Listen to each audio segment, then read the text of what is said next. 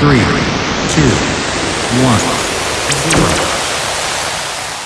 Flight cleared for takeoff.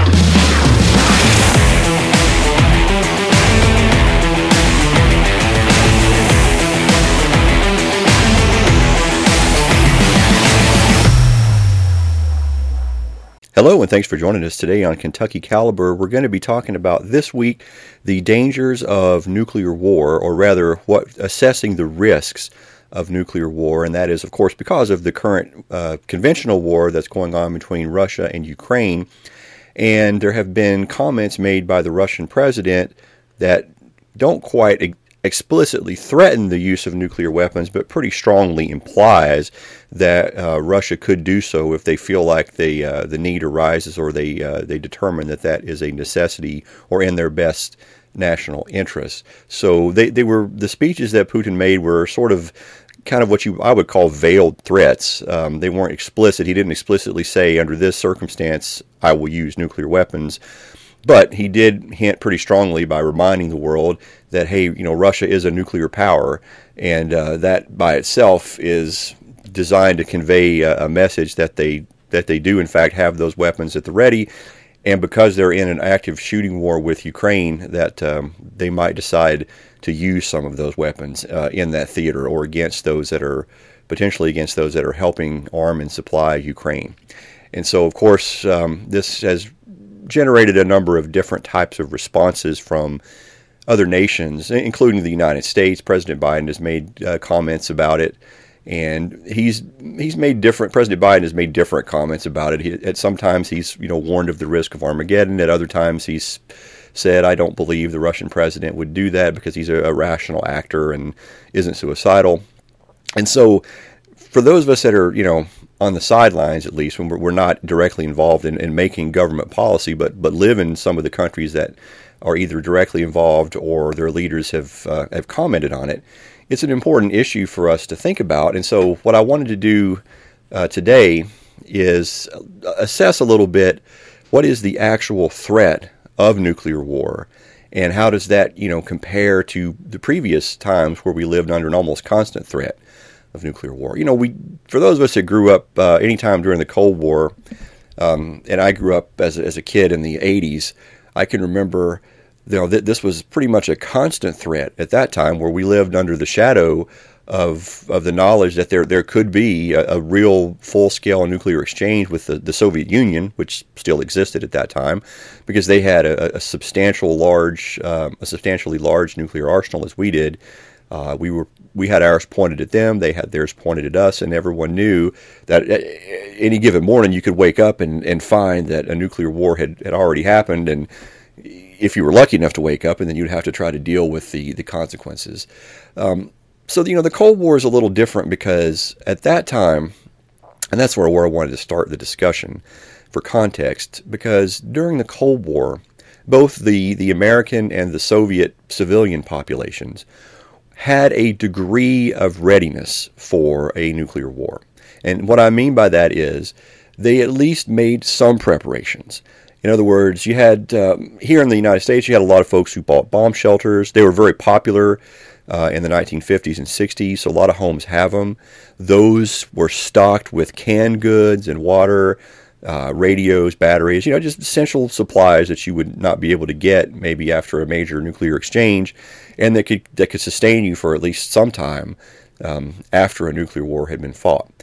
At the same time, the U.S. government spent quite a bit of time and effort communicating to the public, and the Russian government or the Soviet government rather did this to a, lesser extent, but they still did it to tell their citizens, you know, what they should do in case a nuclear war happened. Here are the steps you should take to prepare. Here are the steps you should take if it happens, and here are the steps you should follow after it happens. So even though the specter of nuclear war was still, you know, horrific, there the publics involved, this the body of citizens in both the two principal countries, which was the, the United States and the Soviet Union, the two main bodies of citizens had a degree of preparation. They they were they knew what they should do, what they were going to do, and they had at least some supplies on hand to cope with it. And the governments also had various um, stockpiles of supplies and contingency plans for what to do after a nuclear war had been over? How would the government continue to function? Where would the, the backups be? Who would be in charge? Uh, so there would be some civil authorities and some semblance of, of order in the aftermath of a nuclear war. Well, so that that was during the Cold War. So even though the, the threat was ever present, there was a, a degree of readiness. I would argue that today our degree of readiness is is far lower than it was during the Cold War, and that's mainly because uh, a couple of factors. For one, most people today don't really consider the threat of, of a nuclear war to be significant. And many people, especially those who are under 30, and I, I picked that number because they were born after the Soviet Union collapsed in 91, so they did not grow up under the constant shadow of, of the threat of nuclear war. So they've never known that. To them, it's it's an abstract concept or something they've read about in a history class. So they, they haven't actually lived that day to day, and they don't they don't have the same degree uh, as as a mindset. We're not they're not prepared to to take that on. At the same time, nobody buys bomb shelters anymore. Few people. Okay, there's there's survivalists out there. Of course, that's a, a, a sort of a subcategory of society where folks stockpile lots of food and, and fuel. Um, but that's not a mainstream type of uh, movement. It's not um, a, a, large percentage of the society. Um, whereas during the Cold War, ordinary average citizens who, who would never have considered themselves to be survivalists in today's terms did stockpile food and supplies and did buy bomb shelters. And so they were better prepared for a potential nuclear war um, than we are today. In addition, you know, our population has grown, so there's more people at risk. And many of those folks are renters. Uh, they rent either apartments or flats. And so, folks who, who live in a, a, a, large urban area, which are primary targets in a nuclear war, and who live in apartments, um, don't have a, uh, a cellar or a bomb shelter or a basement full of canned goods. So, even if they survive the initial blast, um, sustaining themselves with food afterwards will be quite difficult. So there, there, I would say, I would argue that there is a greater number of people today who are less prepared um, for the aftermath of a nuclear war than there was during the, the Cold War itself, which I call that, I mean, pretty much, you know, from 1950 or the, the end of World War II until 91 when the Soviet Union collapsed. Those those were principally the years that we can call uh, the Cold War. You can make an argument that it's that never really ended or this is the war in Ukraine um, constitutes part two, and, and that's a good argument, but that's not the topic I want to focus on today. Um, so during the Cold War, there was more readiness uh, than there is today. So that's one part, uh, one reason why the risk is higher. The second big factor, or big category of factors today that's different during the Cold War is that we have stealth aircraft. The United States has a lot of different stealth platforms. Whether the Russians do or not, it's unclear. It's certainly possible that they do. I don't know for a fact if they do or they don't. I know for a fact the United States does. And so the stealth aircraft, particularly those that are capable of carrying nuclear weapons, are ideal for strike weapons because they can fly without being detected, either by satellite or by radar. So this was a, this was something that was not present during the Cold War. When aircraft would take off, whether they were carrying nuclear weapons or conventional, we could see theirs, they could see ours, and that provided sort of a, a not not a degree of comfort, but a degree of reliability that we could know what our adversary was up to. So we could look at our radar screens, we could look at our satellite our satellite data, and we would know that either they were flying or they weren't, and they would know either we were flying or we weren't. But that's not the case today. So we have not only stealth stealth platforms, but also drones. And because drones are smaller and slower, they're much more difficult to spot either by satellites or by radar or even by the naked eye. So it wouldn't be too much of a stretch uh, from an engineering standpoint. It would be quite quite easy to attach a nuclear warhead to a drone that would be almost impossible to see or detect before impact. And so, because we have weapons that could be used to initiate uh, a nuclear war without being spotted, that makes it harder for each side. And I, am talking again about the United States and NATO and, and Russia on the other. It's more difficult to have a sense of reliability of what your adversary is up to. So, without that, you know, there's greater uncertainty. And with greater uncertainty, there's greater risk. And so we simply don't know, and nor, nor do the Russians know, what our stealth platforms are currently doing. Um, and there's no way to detect those until after an attack has already happened. So that's uh, one factor. The second big factor, or the third big factor, really is the ongoing conventional war between Ukraine and Russia. And so this was this is something that was not present during the, the balance of the Cold War. Um, the United States fought in Vietnam, and you know Russia fought in Afghanistan. Um, but those were those were, were proxy conflicts where we weren't directly involved with each other. The Ukrainian conflict is a little bit different from those in terms one of scale. So it's a much larger, much bigger operation. So there's more people involved, more weapons involved, more resources, more time and effort, and much more at stake uh, than there was, say, with America and Ukraine or with uh, the Soviet Union and Afghanistan. You know, Ukraine is a much larger nation. It's, I think, the second largest nation um, in in what we would call Europe, if we define that. Um, if we go east or rather west of the Urals, and in terms of both geographic size and population. And it's of much more value to Russia than um, Vietnam was to the United States or that uh, Afghanistan was to the Soviet Union. So there, there's stakeholders in Ukraine, and there's more involved, more at stake. And because there's an ongoing conventional, major conventional battle with Russian military forces against Ukraine, we are, of course, supplying weapons to the Ukrainians. There was an interesting blog. I think it was Matt Taibbi who uh, his his blog's really good. I read it on Substack. I'd, I'd recommend it. It's, it's good stuff. Uh, he asked the question. Uh, I think it was week before last. Does America have a plan uh, in Ukraine? And I would say they probably don't.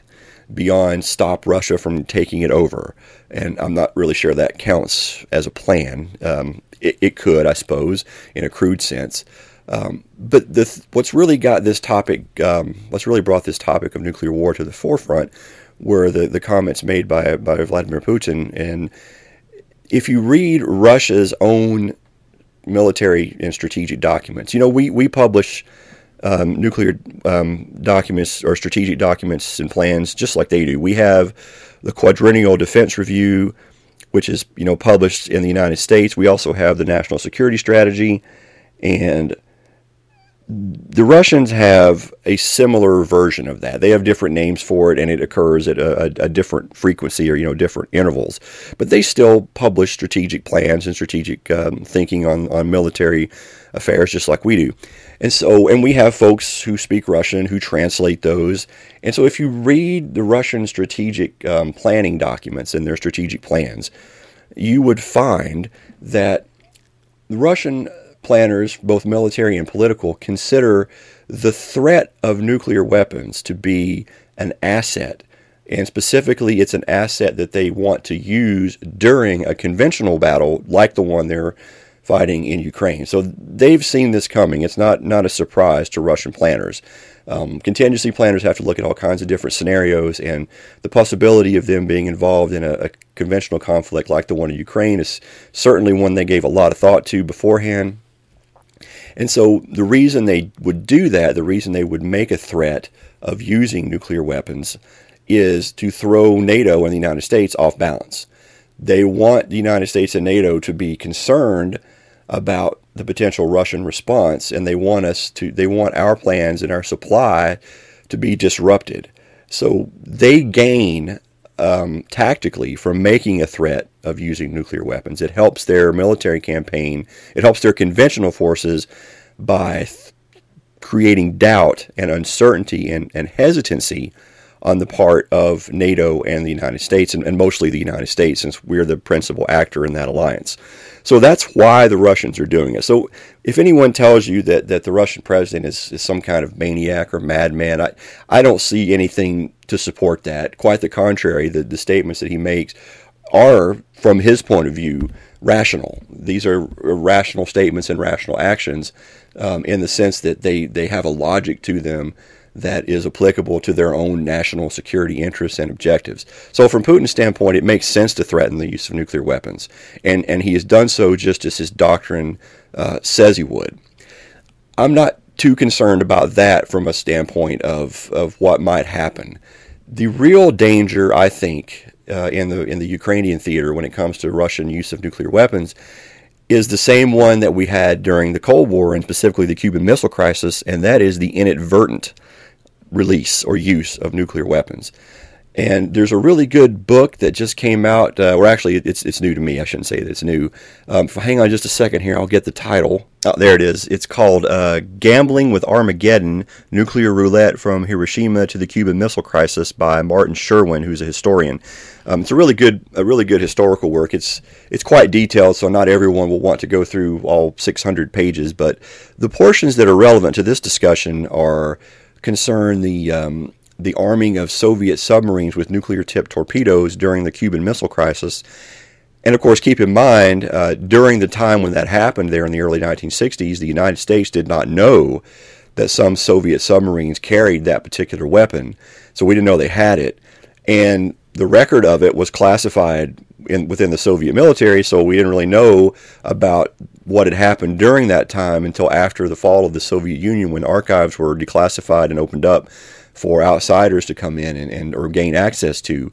And so that's one of the things that we learned is that some of their submarines did have nuclear weapons, and at least one, if not two, came very close to for, for their captain to order the use of those weapons because they thought they were being attacked by American destroyers who were at the time dropping depth charges, not directly on them, but close enough that they could feel it and so when you're when you're in a combat situation where things are actually going bang or boom in, in your vicinity, um, it becomes more difficult to keep a level head and to really determine, um, hey, is that someone shooting in my direction or is that someone shooting, no kidding, at me?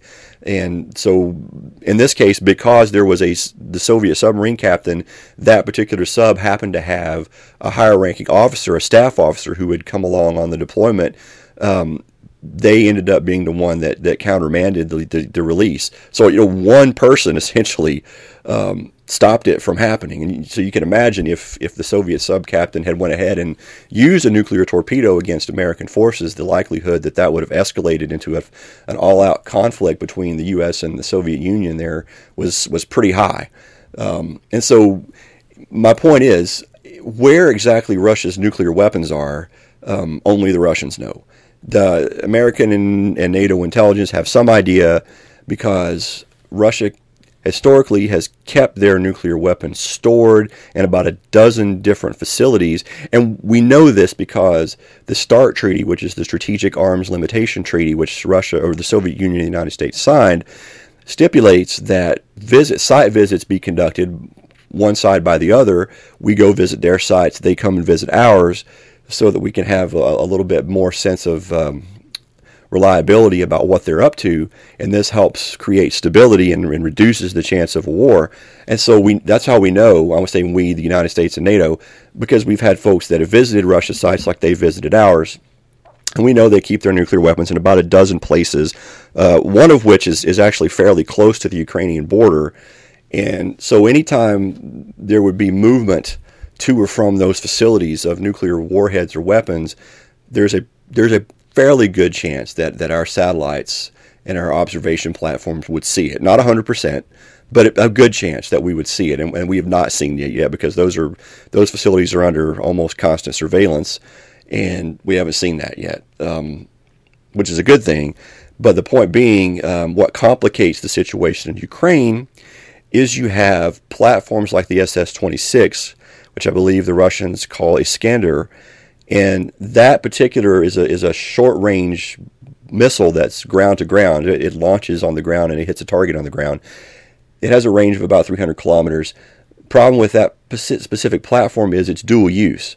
So it can carry a conventional warhead or it can carry a nuclear warhead. And from an observer who's watching from a distance, there's really no way to tell which one it's carrying until impact and those are already in theater and, and being used. So with conventional warheads, so Russia has used a quite a number, a large number of conventional warheads against Ukrainian cities and targets. Uh, to date, they have not used anything tipped with a nuclear warhead. But if they did, I think that's one of the most likely platform delivery platforms that they would use. There's a there's a limited number of, of that particular missile system, and they have some others that are similar to it. But it's mobile, which is a big advantage, and it's dual use, which makes it harder to find and to, to track and what it's doing.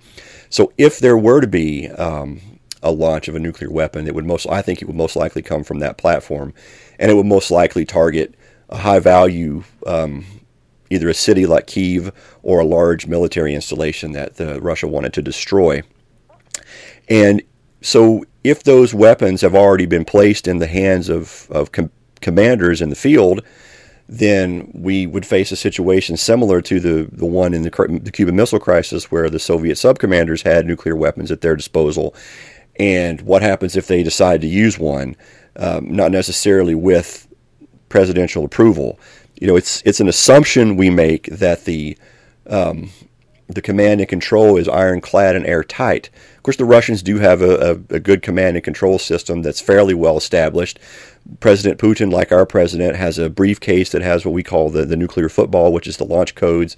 Um, although I believe in the case of the of Russia, they have three briefcases, not just one, and that their chief of the general staff and other senior military commander, which is sort of their equivalent to our chairman of the Joint Chiefs, um, they can initiate a launch, but it, it takes two out of the three, so no one can do it by themselves.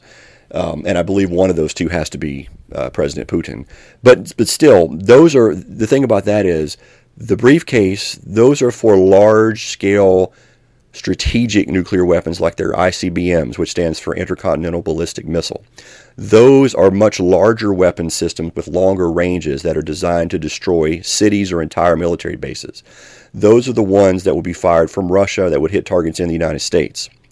Those are not the type of weapons that we would expect to see used in Ukraine um, because those are not they're not designed for that. What we're talking about in Ukraine and, and what President Putin has hinted at is the use of smaller tactical nuclear weapons. And so those are the ones that I mentioned earlier that are stored in about a dozen facilities that could have already been shipped to Russian commanders in the field. We don't think they have been, but they could have been. Um, and they could be in the hands of Russian commanders. And so, what if somebody uses one without authorization, um, like almost happened in during the Cuban Missile Crisis? I think that's probably the most significant, or rather, the most likely scenario that we would see a, a nuclear weapon used in Ukraine. And I think it's quite clear that the consequences of that use would be severe, not just for Russia, but also for Ukraine, because there will be a, a significant and catastrophic amount of damage inflicted on whatever target was struck in that hypothetical situation. And of course, the United States and NATO would then be in a situation where they would feel strongly compelled to initiate um, a response to that. Some some retired uh, brass have commented on that. General Petraeus, who was also formerly head of the CIA, has indicated he thinks that if that were to happen, uh, the U.S. and the and the NATO would launch a, a a large scale attack on Soviet military. I'm not 100% convinced that's true, but he's been doing it far longer than, than I ever ever did. So uh, you have to take that into account. If there's plans in place, and he was hinting that there was, um, on Petraeus, I mean, that's a possible response that we could see from uh, the United States and NATO to a, uh, a Russian missile attack or nuclear attack in Ukraine. Um, so I think overall, what does that all mean? Well, I think overall the risk of a nuclear attack or of nuclear weapons being used is probably as high as it's been since the Cuban Missile Crisis. That's for and I would argue slightly higher than the Cuban Missile Crisis because the Cuban Missile Crisis was a standoff. It wasn't a, a, situation where large armies were actually shooting at each other, which is the case today in Ukraine. And it's much closer to home for the Russians uh, than Cuba, which is thousands of miles away. So I would argue that the risk is higher today than it was uh, during most of the Cold War, and that our readiness is lower today than it was uh, for most of the Cold War.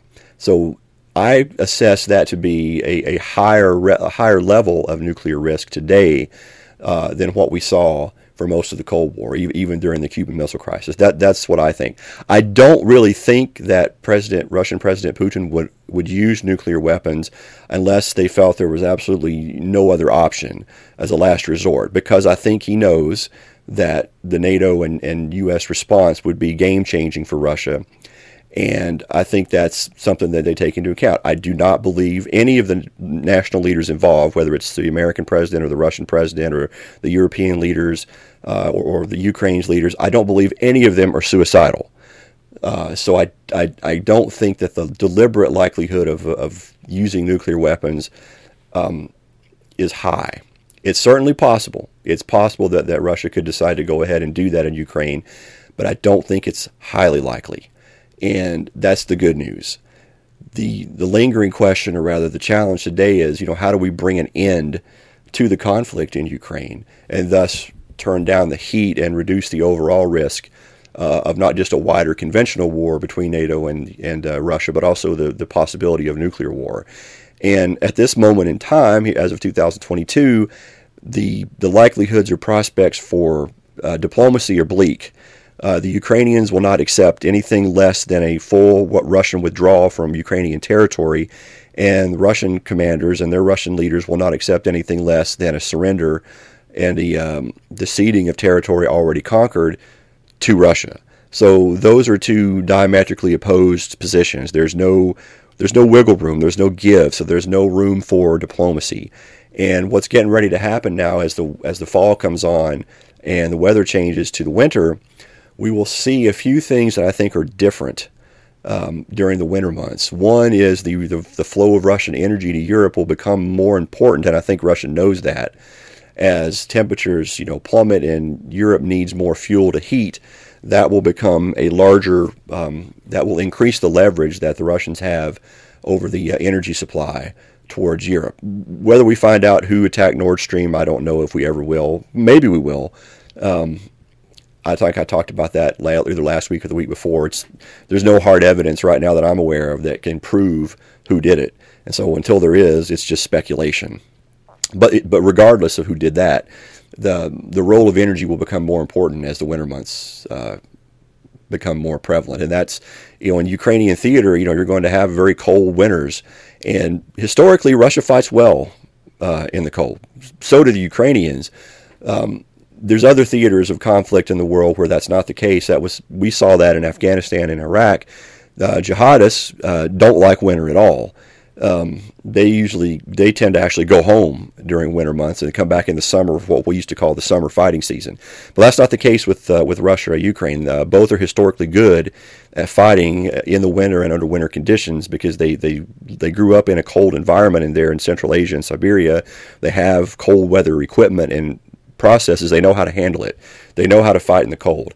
So the cold will be, increase the hardship on civilians because they will have more difficulty, and I'm talking about in Ukraine now. They'll have more difficulty uh, in in obtaining enough supplies and, and heat to stay warm during the winter with war going on, and that will be a new a new leverage point for Putin, and I expect him to press that to the maximum. Um, which is also why I think when winter with the winter months coming on, he will shift gears and start trying to pull that lever more and, and throttle back on the threats of nuclear weapon uh, as we- using nuclear weapons as the winter approaches. I think you'll look more to use energy as a, as a source of political leverage in the international community and, and less so the threat of uh, using nuclear weapons. But anyway, that, that's just my assessment of, of what things look like today. And war is a very fluid environment uh, in the battlefield and in a war zone. You know, things can change drastically in a very small amount of time. Territory can be taken, gained, lost, regained, all in a period of a few hours or days. And so, what the situation looks like next week could be completely different than what it looks like uh, today. But that's what I think it looks like today. And I appreciate everybody listening. We'll have more to say on this topic, of course, uh, in future episodes. But I just I wanted to focus on that because it's such an important, um, far-reaching um, concept. I mean, nuclear war is one of those things that's it's low probability, but it's high impact. So while it's unlikely that it may happen, the consequences of if it does are much greater than, than any other type of, of conflict that we've ever seen uh, before, including a conventional war, which is still ongoing there um, in Ukraine. So thanks everyone for listening, and I hope you have a great day. Take care.